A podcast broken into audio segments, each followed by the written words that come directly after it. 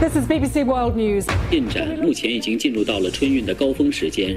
projet de renouvellement, de rassemblement. 重点地区细颗粒物 PM2.5。 뉴스 하이라이트 오늘은 글로벌 소식 정리해 보겠습니다. 전주현 외신캐스터 나와 계세요. 안녕하세요. 네, 안녕하세요. 네, 지금 미국 동남부 지역이 초토화됐다 이런 소식 들려오고 있는데 초대형 토네이도가 강타하면서 인명과 재산 피해가 발생했다고요. 네, 현지 시각으로 24일 밤에 12개 이상의 토네이도와 폭풍이 미시시피주를 관통했습니다. 음. 26명이 숨지고요. 수십 명이 부상을 입었는데요. 이번 토네이도의 최대 시속이 128km에 달했습니다. 아. 그래서 이게 잔해를 지상에서 한 9km 상공까지 날려버릴 수 있는 그런 큰 위력으로 분류가 됐는데요. 음. 이런 토네이도가 1시간 이상이나 지상에 머 무르면서 근처에 있던 마을들을 초토화시켰습니다. 이 토네이도가 지금 휩쓸고 간 거리만 274km에 달했는데요. 음. 이게 서울 강남에서 대구까지 이르는 거리가 어. 이렇게 휩쓸린 거- 그런 셈입니다. 네. 집들이 무너졌어요. 거대한 나무도 뿌리채 뽑혔고요. 골프공 크기의 우박까지 쏟아지면서 피해가 더 커졌습니다. 그래서 피해가 컸던 롤링포크 지역의 시장은 마을 하나가 통째로 사라졌다 이렇게 얘기를 할 정도였는데요. 그러니까 한번 보니까 마을이 정말 사라졌다고 할 정도로 건물이 뭐 산산조각이 나 있고 그렇습니다. 폐허가 되어 있더라고요. 네, 그냥 지나간 자리는 아무것도 안 남는다 이렇게 생각하시면 될 것 같은데요. 네. 이번 토네이도로 미시시피와 엘라베마, 테네시주 에서만 7만 가구 이상이 정전 피해를 입었고요. 수도 시스템도 마비가 됐습니다.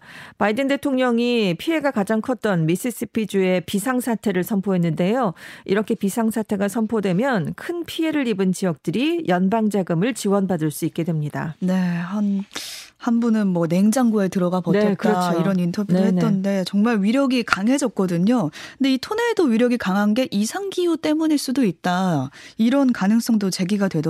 네, 이번 토네이도가 우박과 폭우 등을 동반한 슈퍼셀로 지금 분류가 되고 있는데요. 이 슈퍼셀은 대기 중에 찬 제트 기류가 지상에 있는 따뜻하고 습한 공기를 끌어올리면서 토네이도를 일으키는 초대형 폭풍우입니다. 이 토네이도가 만들어지는 원리는 온도 차가 심한 대규모 공기가 맞부딪히면서 이제 생기는 거거든요. 근데 미국 동남부 지역에 최근에 이른 봄 같지 않은 고온 현상이 발생을 했었습니다. 그래서 지난 한 달 동안 기온이 예년보다 평균 3도에서 6도가 더 높았고요. 24일에 미시시피주 일부 지역에 기온이 29도까지 올라갔습니다. 그런데 원래 미시시피주 3월 평균 기온이 10 내지 20도 정도거든요. 음. 그러니까 훨씬 더 높았고요. 여기에다가 미시시피주 남쪽에 이제 멕시코만이 있는데 이곳의 수온이 평균보다 2.7도가 좀 높았습니다. 그래서 토네이도에 더 따뜻하고 많은 습기를 제공하게 됐거든요. 때문에 이제 이 더 빠른 그런 토네이도를 생성했을 수 있다 이런 추정이 나왔고요. 네. 학계는 온난화 때문에 앞으로 토네이도의 위력은 더 세질 것이다 이렇게 보고 있습니다. 아, 네, 이상기후 진짜 무섭습니다. 중남미 국가 온두라스가 80여 년간 대만과의 외교를 이어왔는데요. 이를 싹 정리하고 중국과 정식 수교를 맺는다 이 소식 전해져 왔어요. 네, 26일에 중국과 온두라스가 베이징에서 외교 관계 수립에 관한 공동 성명을 채택했습니다. 이에 따라서 중국과 온두라스가 대사급 외교 관계를 맺고요. 주권과 영토 보전, 뭐 상호 불가침 뭐 이런 원칙에 따라서 우호 관계를 발전하기로 합의했습니다. 음. 온두라스 정부가 별도 성명을 냈는데요. 이 온두라스 는 하나의 중국 원칙과 그 중국 정부가 중국 전체를 대표한다는 걸 인정한다. 음. 대만은 중국 영토의 일부다. 온두라스 정부는 오늘부로 대만의 외교 단절을 통보했다라고 밝혔습니다. 이 온두라스랑 대만이 외교 관계를 수립한 게 1941년이었거든요. 음. 그래서 이 양국의 외교 관계가 82년 만에 끝나게 됐습니다. 80년 지기 친구가 나 중국이랑 친하게 지낼래 하면서 절교를 선언해 버린 거죠. 그렇습니다. 이 온두라스가 지금 그래서 2016년에 차잉잉원 대만 총통이 집권한 이후에 대만과 단교를 선언한 아홉 번째 국가가 됐는데요. 음. 이제 대만과 정식 수교 관계를 맺는 국가는 13개로 줄었습니다. 대부분 규모가 작은 국가들이에요. 그래서 대만의 외교적 고립은 더 심화될 것으로 전망되고 있습니다. 네. 지금 대만 정부는 온두라스가 이렇게 대만과의 단교를 선언하고 중국과 정식 수교를 한 건 돈 때문이다 이렇게 주장을 하고 있는데요. 온두라스 온두라스가 최근 대만에 병원과 댐 건설, 부채 탕감 등을 위해서 우리 돈으로 한 3조 1,850억 원 정도의 원조를 요구했었고 음. 대만과 중국이 제공하는 지원 프로그램을 좀 비교했었다 이렇게 지적을 한 겁니다.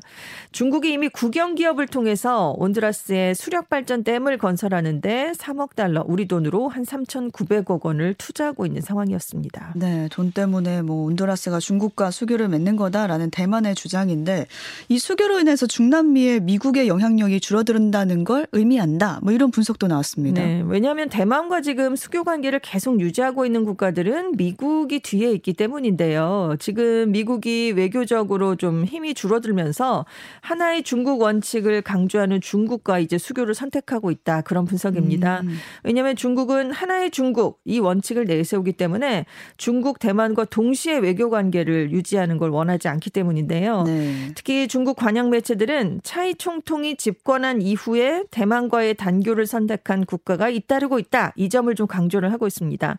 그러면서 독립 성향의 차이 총통 또 민진당이 계속 집권을 한다면 대만을 외교적으로 고립시키겠다. 이런 뜻을 좀 간접적으로 나타냈다. 이런 분석이고요. 네. 지금 중남미는 이제 미국의 뒷마당 뭐 이렇게 좀 많이 불려오고 있는 지역인데 음. 미국으로서는 이 중남미에서 중국의 입지가 강화되는 게 불편할 수밖에 없습니다. 그렇죠. 네. 왜냐하면 미국은 중국 견제를 위해서 대만에 힘을 실어주는데요. 자국과 가까운 중남미에서 중국이 이렇게 외교적 승리를 계속 거두는 걸 지켜봐야 하는 상황이 됐기 때문입니다. 음. 그래서 사실 온두라스가 대만과 단교를 한 건 그동안 대만과의 수교를 계속 유지하도록 중미 국가들을 설득했지만 성과가 없었던 바이든 행정부에게 또 한 번 타격을 가한 셈이다라고 음. AP통신이 보도를 했고요. 네. 전문가들은 중국이 지난 20년간 중남미 지역에 대규모 투자를 해온 것이 미중 양국 간의 지정학적 긴장이 고조되면서 이제 결실을 맺고 있다 이렇게 보고 있습니다. 그래서 앞으로 중남미 국가들의 친중 행보는 계속될 것이다 이렇게 전망하고 있습니다. 네, 중국과 온두라스가 수교를 맺었다라는 소식이었고 러시아가 벨라루스에 전술 핵무기를 배치하기로 합의했다라고 밝혔는데요. 러시아가 자국 영토 밖에 핵무기를 배치하는 건 30년 만에 처음이라고요. 그렇습니다. 25일에 푸틴 러시아 대통령이 동맹국인 벨라루스에 전술 핵무기를 배치하겠다 이렇게 얘기를 했는데요. 러시아가 자국 바깥에 전술 핵을 배치하는 게 1990년대 중반 이후 30여 년 만입니다. 음. 이 1991년에 소비에트 연방이 해체가 되면서 러시아, 우크라이나, 벨라루스, 카자흐스탄 이렇게 신생 독립 4개 국가가 구소련의 핵무기를 이제 갖고 있게 됐는데 1992년에 각국이 핵무기를 러시아로 이전하는 데 동의를 하면서 1996년에 핵 이전이 모두 완료가 된 상황이었습니다.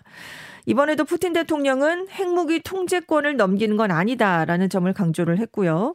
전술핵 탑재가 가능한 항공기 열대 미사일 시스템 이스칸데르를 이미 벨라루스에 배치했다. 음. 7월 1일까지 전술 핵무기 저장소를 완공할 것이다라고 밝혔습니다. 네.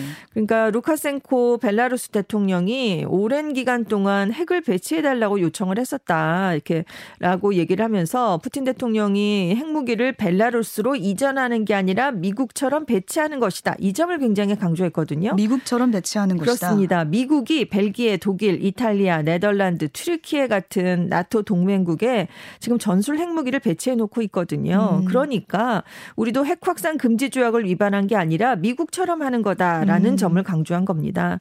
지금 벨라루스는 사실 러시아가 우크라이나를 침공한 이후에 자국에 있는 군사 기지도 러시아에 제공을 했었고요. 러시아를 굉장히 지원하고 있는 그런 국가 국가 중에 하나입니다. 그렇죠. 나토 회원국인 폴란드, 리투아니아, 라트비아와 국경을 맞대고 있기 때문에 여기에 전술핵이 배치된다고 하니까 음. 이 나라들의 비상에 걸렸습니다. 그러니까 그동안 푸틴 대통령이 우크라이나를 지원하는 서방 국가들을 향해서 뭐 핵 위협을 가한 적은 있지만 이렇게 다른 국가에 핵무기를 배치하겠다고 밝힌 건 이번이 처음이라서 더 주목이 되는 것 같아요. 그렇습니다. 푸틴 대통령이 이번 조치를 내리게 된 이유로 언급한 것들이 있는데요. 최근 영국이 우크라이나에 열화 우라늄탄을 지원하기로 한 점 이걸 거론을 했습니다. 그러니까 서방이 핵을 포함한 무기를 사용하려 한다라면서 그러면 우리도 상응 조치를 하겠다 이렇게 언급을 했었거든요. 푸틴 대통령이 이번에도 러시아도 대응할 것이다, 대응할 것이 있다라는 점을 음. 다시 한번 지금 강조를 했습니다. 네. 그래서 전문가들은 러시아가 자국 영토 밖 밖에 핵무기를 두지 않았다. 이 점을 굉장히 자랑스럽게 여겨왔기 때문에 이번 조치는 매우 커다란 변화다. 이렇게 보고 있는데요. 나토를 위협하려는 푸틴 대통령의 게임이다. 이런 분석도 있습니다. 왜냐하면 지금 러시아군이 전차도 좀 부족하고 군수 보급 문제가 있다. 이런 얘기가 계속 나오고 있는 상황인데 서방은 우크라이나 무기 지원을 더 늘려가고 있거든요. 그렇기 때문에 러시아가 전술 핵무기 전진 배치로 맞불을 놓은 셈이다. 이런 분석 입니다. 네.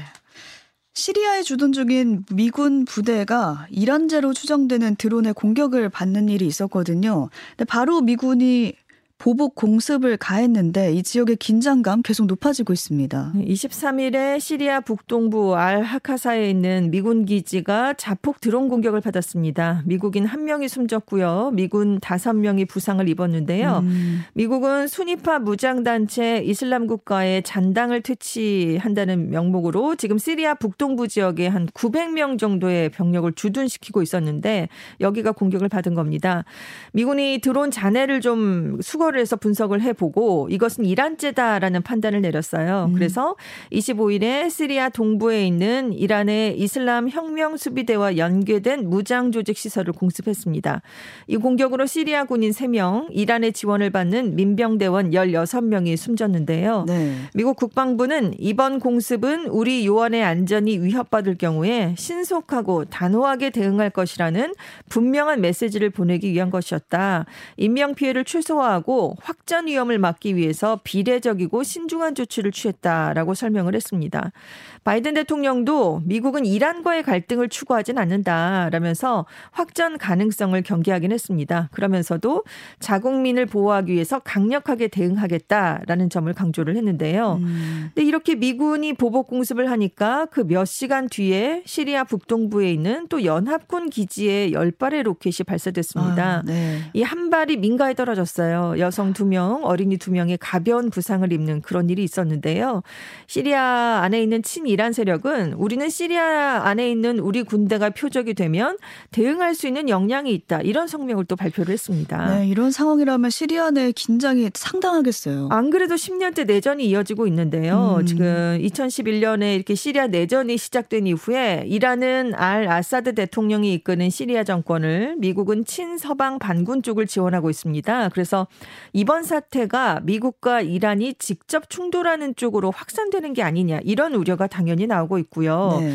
또 시리아 북부 지역은 지난달에 강진이 발생한 지역입니다. 그래서 이 지역에서 이렇게 양측의 긴장이 고조되면 지진 피해를 복구하는데도 어려움이 음. 커질 수 있다 이런 우려가 나오고 있습니다. 네.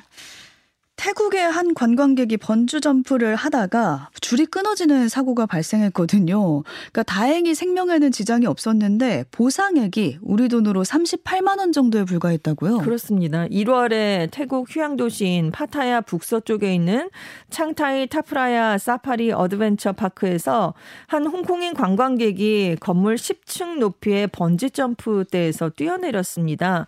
그런데 번지 로프, 그러니까 반하고 번지 점프대 위를 연결하는 줄이 끊어졌습니다. 어. 그래서 추락을 했는데요. 네. 다행히 물 위에서 하는 번지 점프여서 물 속에 빠졌습니다. 음. 그리고 이제 두 발은 계속 이제 이 줄에 묶여 있었으니까요. 그 묶인 채 헤엄을 간신히 쳐서 뭍으로 나왔거든요. 간신히 목숨을 건졌습니다.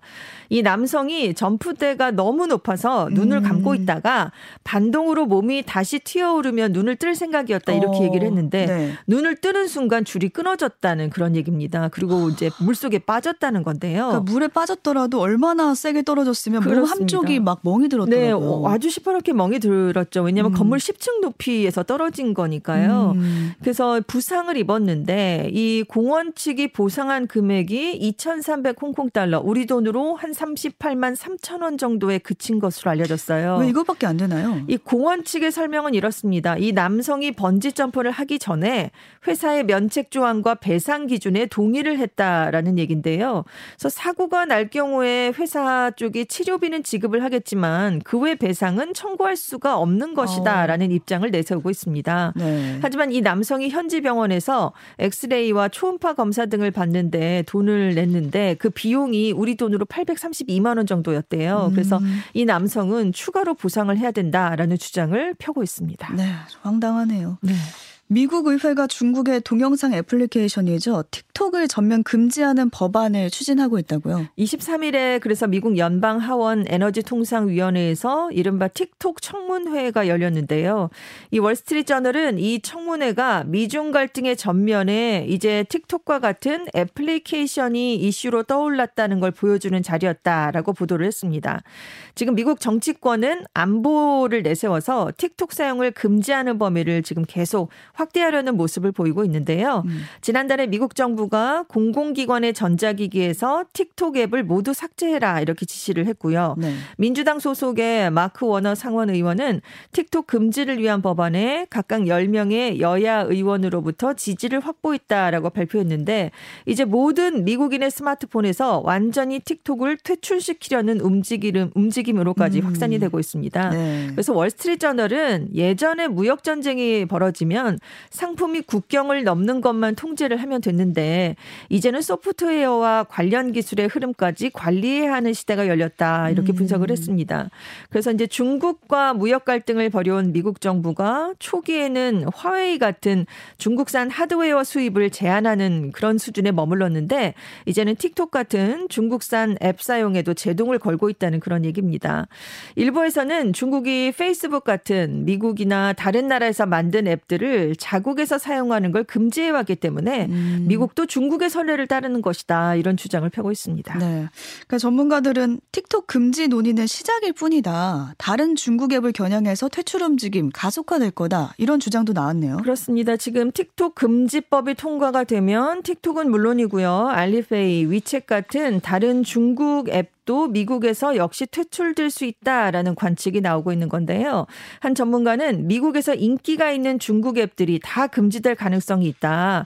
단순히 중국에만 국한되는 건 아닐 수 있다. 이렇게 전망을 했습니다. 음. 그러니까 중국만 그런 게 아니라 다른 나라에서 만든 앱도 미국 정부가 국가 안보에 위협이 된다라고 판단을 하면 언제든지 미국 안에서 사용을 금지할 수 있다. 그런 내용입니다. 그리고 더 나아가서 미국이 호주나 일본 같은 동맹국 가 전문가들에게 중국 앱의 안보 위협 가능성을 들어서 틱톡 금지 움직임에 동참할 것을 요구할 수도 있다. 이렇게 음. 전망을 하고 있는데요. 네. 이 미국에서의 틱톡 금지 움직임이 중국과의 기술 경쟁에서 우위를 차지하기 위한 것이다. 이런 해석도 나왔습니다. 왜냐하면 틱톡이 8억 명의 사용자를 전 세계적으로 보유하고 있거든요. 지금 굉장한 우위를 점하고 있기 때문에 음. 미국 기업의 영향력이 많이 줄었습니다. 그러니까 이걸 경기하기 위해서 안보를 핑계로 삼았다 이런 얘기인데요. 네. 다만 미국이 수정 헌법 1조인 표현의 자유를 침해할 소지가 있는 틱톡 금지 법안을 밀어붙이기에는 한계가 있는 게 아니냐 이런 주족도 나오고 있습니다. 그러게요. 쓰고 싶은 사람도 있을 텐데. 그러니까요. 그래서 음. CNN은 최근 중국 스파이 정찰 풍선, 무역 갈등 그리고 시시 주석의 러시아 방문 같은 미중 갈등이 심화되는 선상에서 지금 틱톡 금지 논의가 벌어지고 있는데 이건 역시 미중 냉전 시대의 심화를 보여주는 것이다 이런 분석을 내놨습니다. 네.